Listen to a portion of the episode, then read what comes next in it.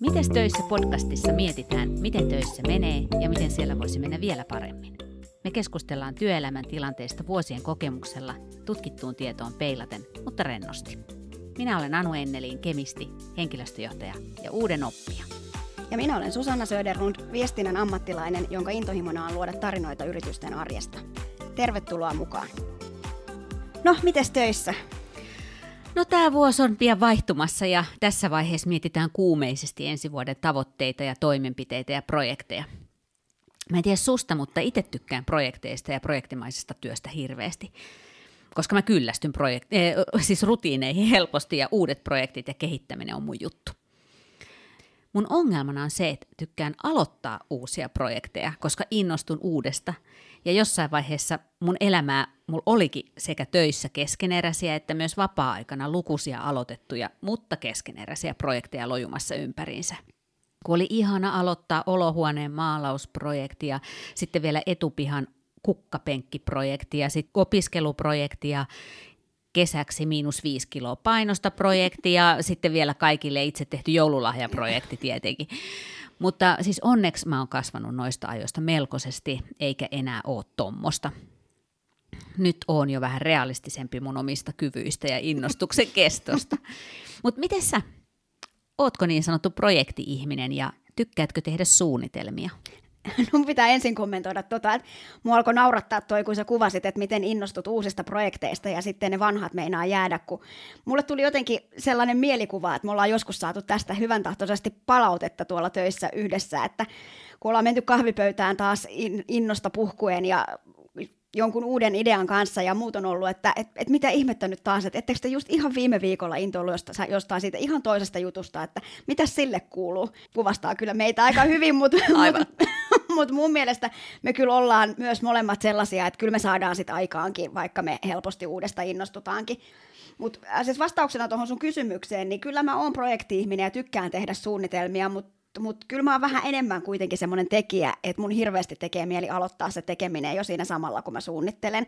Ja se olisi kyllä mulla yksi semmoinen kehittämisen paikka, että mä alttaisin oikeasti suunnitella rauhassa ennakkoon ennen kuin mä alan tehdä mitään. Joo. Mä valmistauduin tähän meidän aiheeseen googlettelemalla yleisesti asioita, jotka projekteissa menee pieleen. Löytyy muuten aika paljon tuloksia haula, miksi projekti epäonnistuu, eli me taidetaan olla nyt ihan hyvän asian äärellä tässä meidän keskustelussa. Ja kuvia löytyy myös, hauskoja.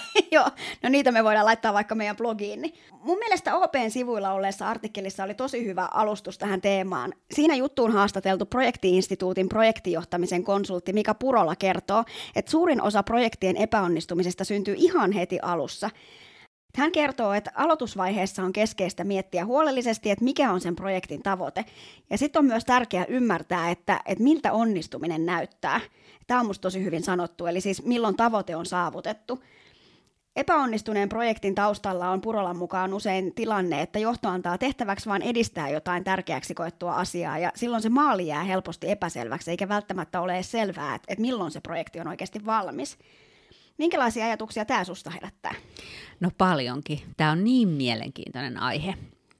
Mitä jos, otetaan, mitä jos otetaan tähän esimerkki, joka on toisille työ ja toisille esimerkki pelkästään työelämän ulkopuolelta? Eli monelle ihmiselle hyvin paljon tunteita herättävä projekti, häät. Joo, toi on tosi hyvä esimerkki, kun hääthän on sille hääparille se varmasti elämän ainutlaatuisin yksityiselämän projekti, mutta monillehan ne häät on kuitenkin ihan työtä. Eli esimerkiksi tapahtumajärjestäjille ja vihkipapille ja valokuvaajalle ja catering-palvelujen tuottajille ja muille tällaisille henkilöille. Joo, no.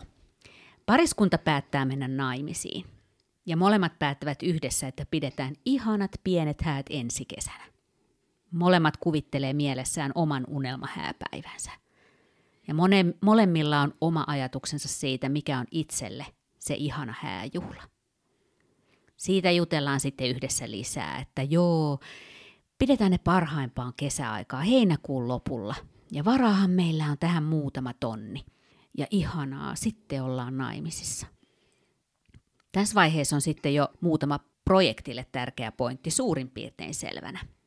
Pariskunta on tässä tapauksessa projektin omistaja ja Aikataulu on suurin piirtein määritetty, ei vielä sekään ihan tarkasti. Budjettikaan ei vielä ole ihan tietty euromäärä, mutta projektin kolmas iso tekijä aikataulun ja budjetin lisäksi, eli laatu, se on kaikkein epäselvin. Eli just ton blogin mukaisesti, miltä onnistuminen näyttää. Onko ihanat häät kuvattu nyt riittävän tarkasti? Onko esimerkiksi tavoite saada liitto viralliseksi vai myös esimerkiksi siunattua kirkkovihkimisen myötä? Mitkä voisi olla laatutavoitteet? Ja kuka nämä laatukriteerit määrittää? Onko se niinku sulhanen, morsian, perhe, appiukko, kaaso, bestman yhdessä? Ja jos yhdessä, niin kuka sanoo viimeisen sanan sitten epäselvässä kohdassa? Jos nyt ajattelee, että, tai voisi ajatella näin, että Morsian on todennäköisesti sitä mieltä, että hänen sanansa menee esimerkiksi Kaason mielipiteen yli melkein missä asiassa vaan, mutta että painaako Anopin tai oman äidin sana enemmän vaikka vieraiden määrässä. Kaikissa perheissä tämä ei ole selvää ja voi tulla konflikteja. Samalla tavalla firmoissa voi käydä projekteissa, jos vastuut tai tavoitteet ei ole selvät. Ja sitten kun näiden, näiden häiden laatukriteerit jossain vaiheessa, eli siis se miltä onnistuminen näyttää, niin alkaa tarkentua, niin joustaako budjetti tai aikataulu, entä kuinka paljon ne voi joustaa? Onko joku näistä fiksattu, esimerkiksi onko budjetti se, joka ei jousta yhtään – mutta hääpäivää voidaan siirtää vaikka talveen, kunhan muut vaatimukset sitten toteutuu. Vai onko budjetti ja päivämäärä fiksattu ja laatuvaatimusten on joustettava? Esimerkiksi kuinka monta vierasta voidaan kutsua tai minkälainen hääpuku, kuuluuko häämatka tähän ihanien häiden laatuvaatimuksiin ja kuuluuko se asetettuun budjettiin nämäkin on sitten osa sitä onnistumista, että, että pysytään kaikissa kolmessa kriteerissä siinä halutussa haarukassa. Kuulostaako järkevältä? Näitä, näitä samoja teemoja on työelämässä jatkuvasti. Esimerkiksi otetaan nyt vaikka rekrytointiprojekti. Joo, kuulostaa järkevältä ja toi rekrytointiesimerkki, niin, niin siinähän esimies varmasti haluaa aina sen parhaan mahdollisen kandidaatin ja tietysti mahdollisimman nopeasti, koska todennäköisesti häneltä on se edellinen työntekijä siinä jo lähtenyt. Ja hän saattaisi haluta vaikka maksaa niin paljon palkkaa, kun tämä kandidaatti pyytää, mutta sitten HR ja muu johto ei suostu sitten taas siihen, koska palkkatasa-arvo yrityksessä ei toteudu sitten sen jälkeen. Ja kaikkien muiden palkkaa ei ole sitten taas varaa nostaa. Ja sitten on vaan päätettävää, että joustaako aika vai tingitäänkö niistä osaamisvaatimuksista. Tuon projektin tavoitteen asetannassa ei olla aina tarkkoina, ehkä siksi kun oletetaan, että oma väki tietää, mitä tarkoitetaan. Ja siksi sitä ei sanoteta tai kuvata riittävästi. Eli johto antaa tehtäväksi edistää jotain tärkeää, vaikka asiakaskokemusta, aloiteprosessia tai työhyvinvointia, ilman tarkemmin määriteltyjä tavoitteita. Sitten tämä tehtävä annetaan jollekin tehokkaalle ja osaavalle tyypille tai ryhmälle. Ja sitten tämä innostunut tehtävän saanut kaveri pistää toimeksi. Hän ottaa kaverit messiin, joiden kanssa on samat näkemykset kuin itsellä siitä, millainen on hyvä lopputulos – mutta onko johto tai muut asianomistajat tai asiakkaat riittävästi samaa mieltä? Entä kenen pitäisi määrittää esimerkiksi tämä uusi työhyvinvoinnin laatu? Ja miten se kuuluisi määrittää? Se on tietysti hyvä niin kuin luottaa siihen henkilöön, joka tämän tehtävän on saanut siinä, että hän tai se ryhmä osaa määritellä keinot, miten sinne tavoitteeseen päästään – mutta sitten sen tavoitteen asetannassa pitäisi olla tarkkana. Ja se ei ole helppoa. Jos ongelma on yksinkertainen ja siihen löytyy yksiselitteinen ratkaisu, niin tavoitteen asettaminenkin voi olla helppoa. Esimerkiksi vaikka just tämä aloiteprosessi. Jos aloiteprosessissa ongelmana on hitaus, niin tavoite voi olla puolittaa aloiteprosessin läpimenoaika aloitteen teosta aloitteen palkitsemispäätökseen. Vähän vaikeampi on sitten, jos tavoite on puolittaa aika sen tavoitteen teosta sen tavoitteen käyttöönottoon. Ja esimerkiksi nyt noin häät. On myös astetta vaikeampaa, jos perhe on laaja ja on intohimoisia osallistuja, eli sidosryhmiä paljon, ja jos odotuksia ja perheiden välisiä tai sisäisiä valtarakenteita tai muita taustalla vaikuttavia huomioitavia asioita on paljon – Samoin näitä tämmöisiä valtarakenteita ja sidosryhmätoiveita voi olla monenlaisia näissä eri työelämän projekteissa. Jos esimerkiksi hääpäri antaisi jollekin hääsuunnittelufirmalle omien häidensä järjestelyn ihan kokonaan, ja sitten tämä hääsuunnittelufirma näkisi hääparin vasta hääpäivän aattona, niin silloinhan hääparin olisi tyydyttävä siihen, mitä eteen tulee. Ja tämähän on ihan ok, jos he vaan haluavat itselleen helpot ja yllätykselliset häät ja osaisivat nauttia mm. niin kuin hetkestä.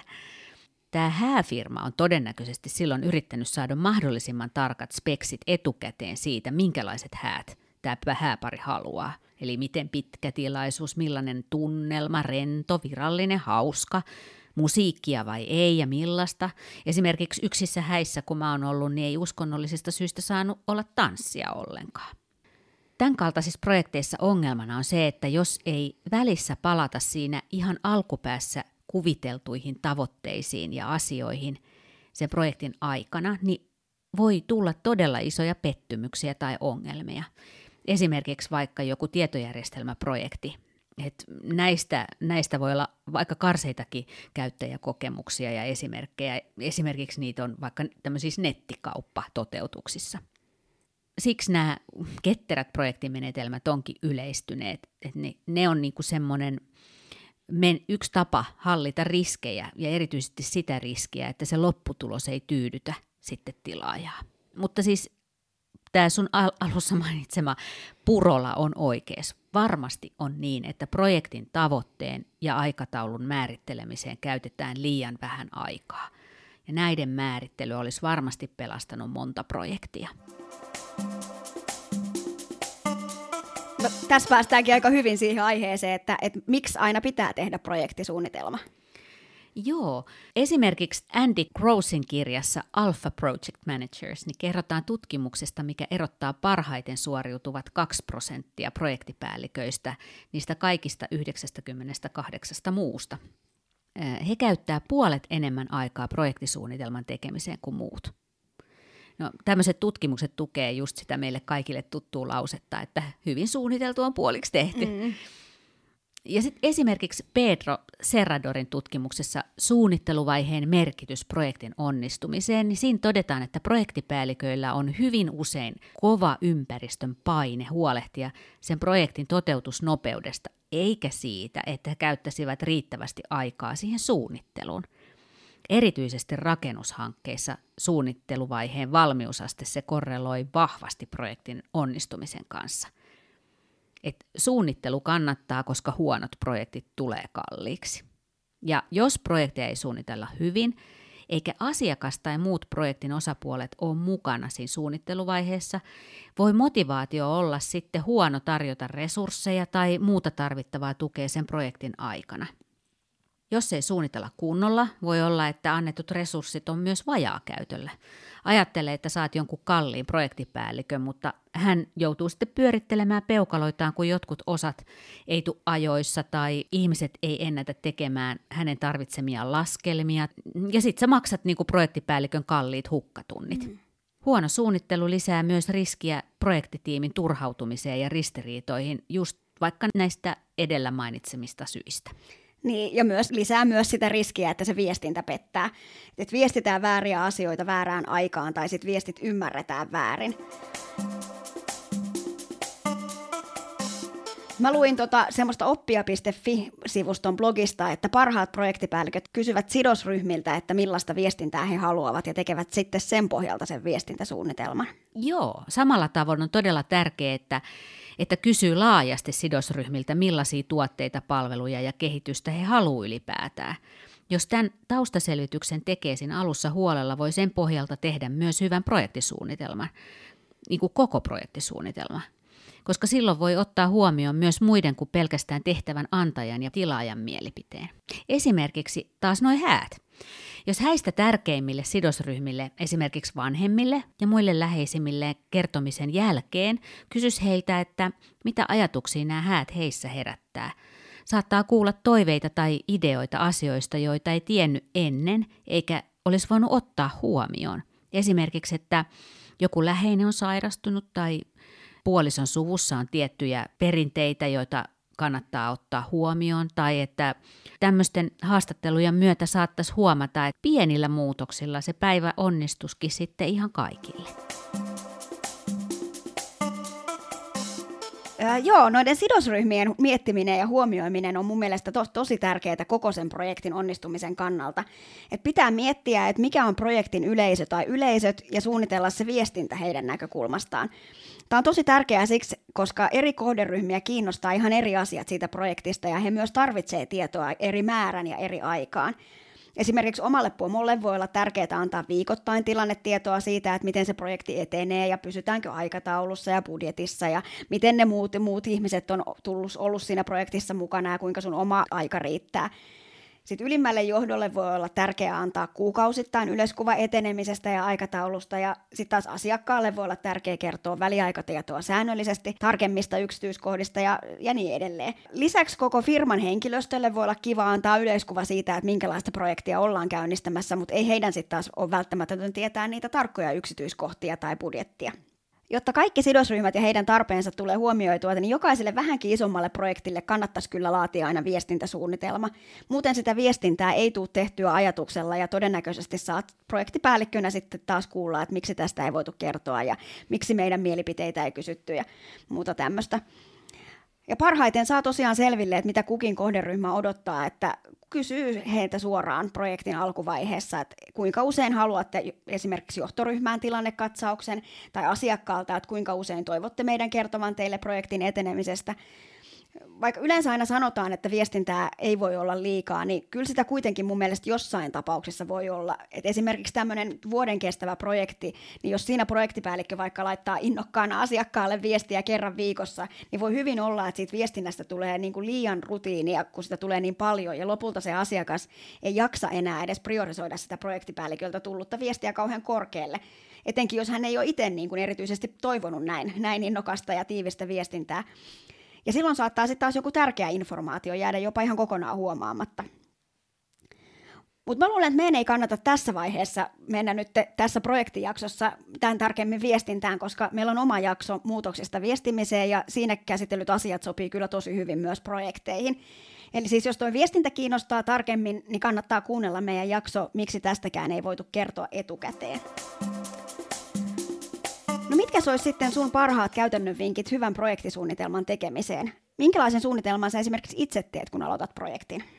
No minäkin tosiaan joudun vielä tekemään paljonkin töitä, että jaksan tehdä kunnon projektisuunnitelman ennen projektin aloitusta, mutta olen siinä hyvällä tiellä. Ähm, mutta periaatteessa mitä pitäisi tehdä on seuraavat kymmenen juttua.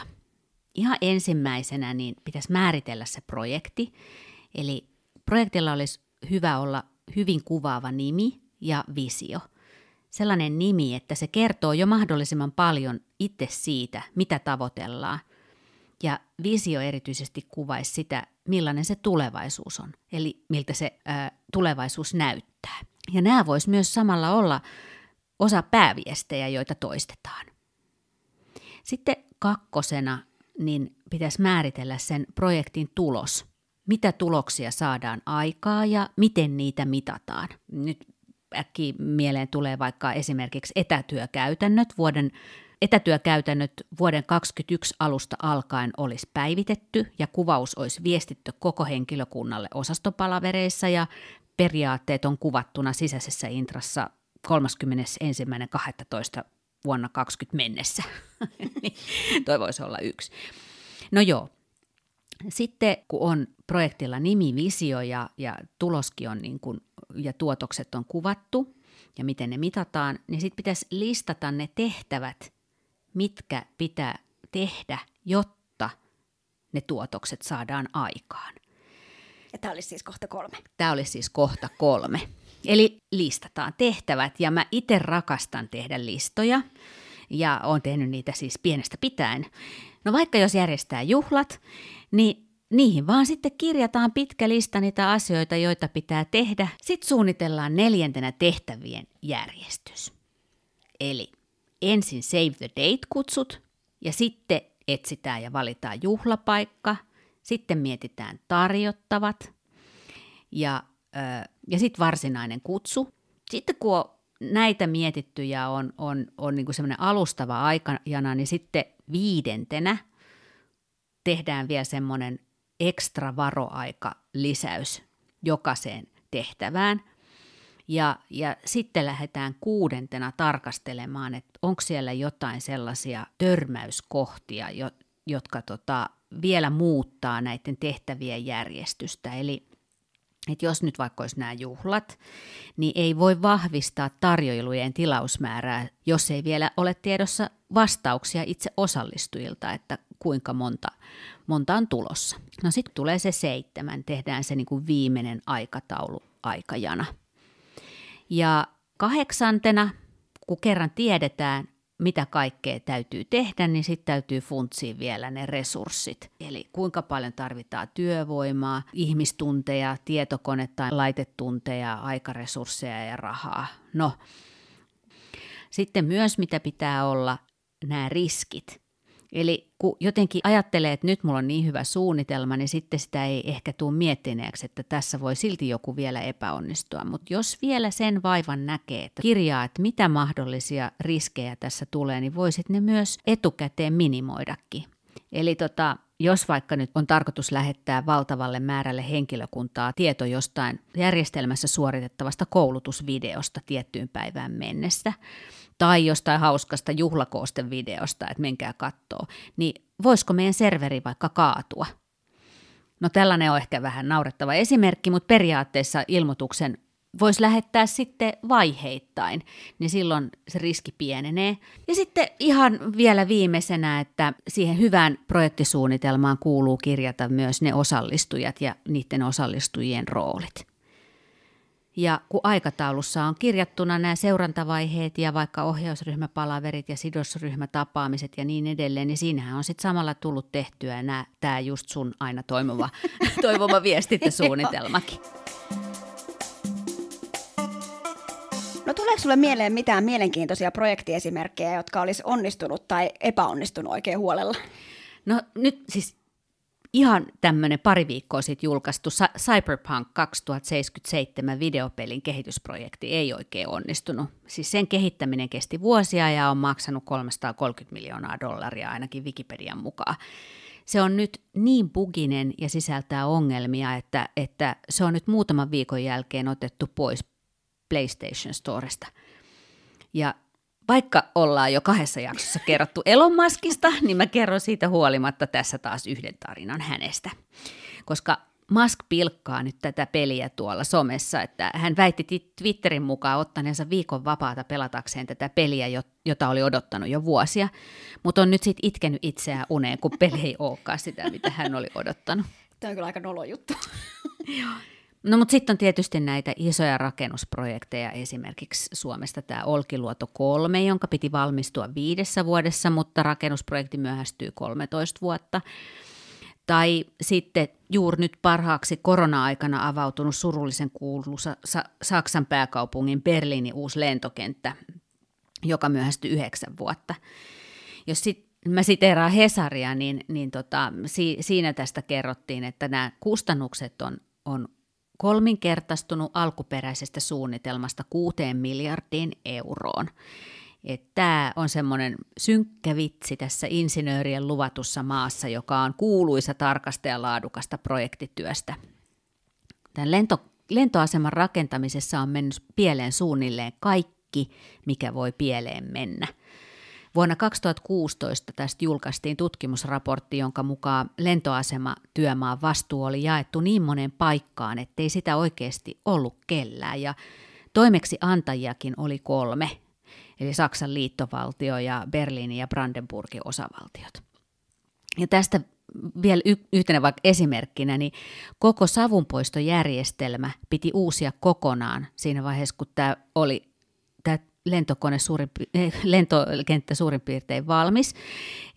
Ja tämän savunpoistojärjestelmän oli suunnitellut insinööri, josta myöhemmin kävi ilmi, ettei hän oikeastaan ollutkaan insinööri.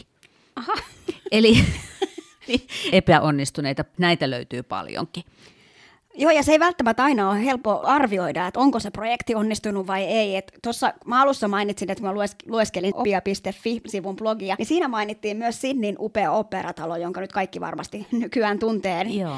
Niin tota, sen rakennusprojekti valmistuttua, niin yleinen mielipide oli, että se projekti epäonnistui ihan täydellisesti, koska budjetti ylittyi 1357 prosenttia. Okei. Ja aikataulu ylitti 14 vuotta. Ja sitten tuotoksen katsottiin olevan vielä arkkitehtuurinen katastrofi. Mutta siis nykyään tietysti tämän operatalon tuntee kaikki ja se on tärkeä kansallinen ikoni ja turistikohde ja sen arvioidaan tuovan vuosittain 254 miljoonaa Australian dollaria tuottoa Australialle. Eli tämä takaisinmaksu on toteutunut jo moninkertaisesti. Sitten taas toisena esimerkkinä Empire State Building-projekti, jota niin kuin alun perin katsottiin, että se onnistui erinomaisesti, koska se pysyi budjetissa ja sitten se vielä valmistui 14 päivää etuajassa vuonna 1931. Mutta sitten täällä rakennuksella oli kuitenkin tosi vähän käyttöä ja sillä oli suuret vuosittaiset ylläpitokustannukset ja liiketoiminta tuli kannattavaksi vasta 50-luvulla. Hmm. Mutta siis mistä tietää, että onko projekti onnistunut, niin projektilla pitäisi olla projektin alkuvaiheessa määritellyt mittarit, jo- joihin niitä sitten peilataan. Jos ne on vielä määritetty tärkeimpien asiakkaiden ja sidosryhmien kanssa, tai ainakin heidän näkökulmastaan, niin, ja niin, että hekin tietävät, mitkä nämä tavoitteet oli, niin asian pitäisi olla suht koht selvä. Ja jos tiivistetään nyt vielä tämän jakson tärkein pointti, niin se on, että projektisuunnitelman teko kannattaa aina. Joo, se on nyt varmaan tullut tässä selväksi. Ja vinkkinä niille, jotka haluaa lisätietoa projektisuunnitelman tekemisestä tai projektihallinnasta yleensä, niin kannattaa ladata netistä itselleen kirja How to Facilitate Productive Project Planning Meetings 2018, Jim Stewartin kirjoittama, tai katsoa LinkedIn Learningista kurssi Project Management Simplified, tai Project Management Foundations – ja jos tykkää näistä podcasteista, niin projektijohtamisesta on useitakin podcasteja englannin kielellä. Projektipäälliköille suunnattu pm-podcast.com on tosi hyvä ja vähän enemmän johtamisen puolelle menevä oma suosikki People at Projects podcast, PPP. Se on myös hyvä. Joo. No niin, olisiko tämä tässä tällä kertaa taas? Mä luulen, että me ollaan nyt aika kattavasti käsitelty tätä aihetta.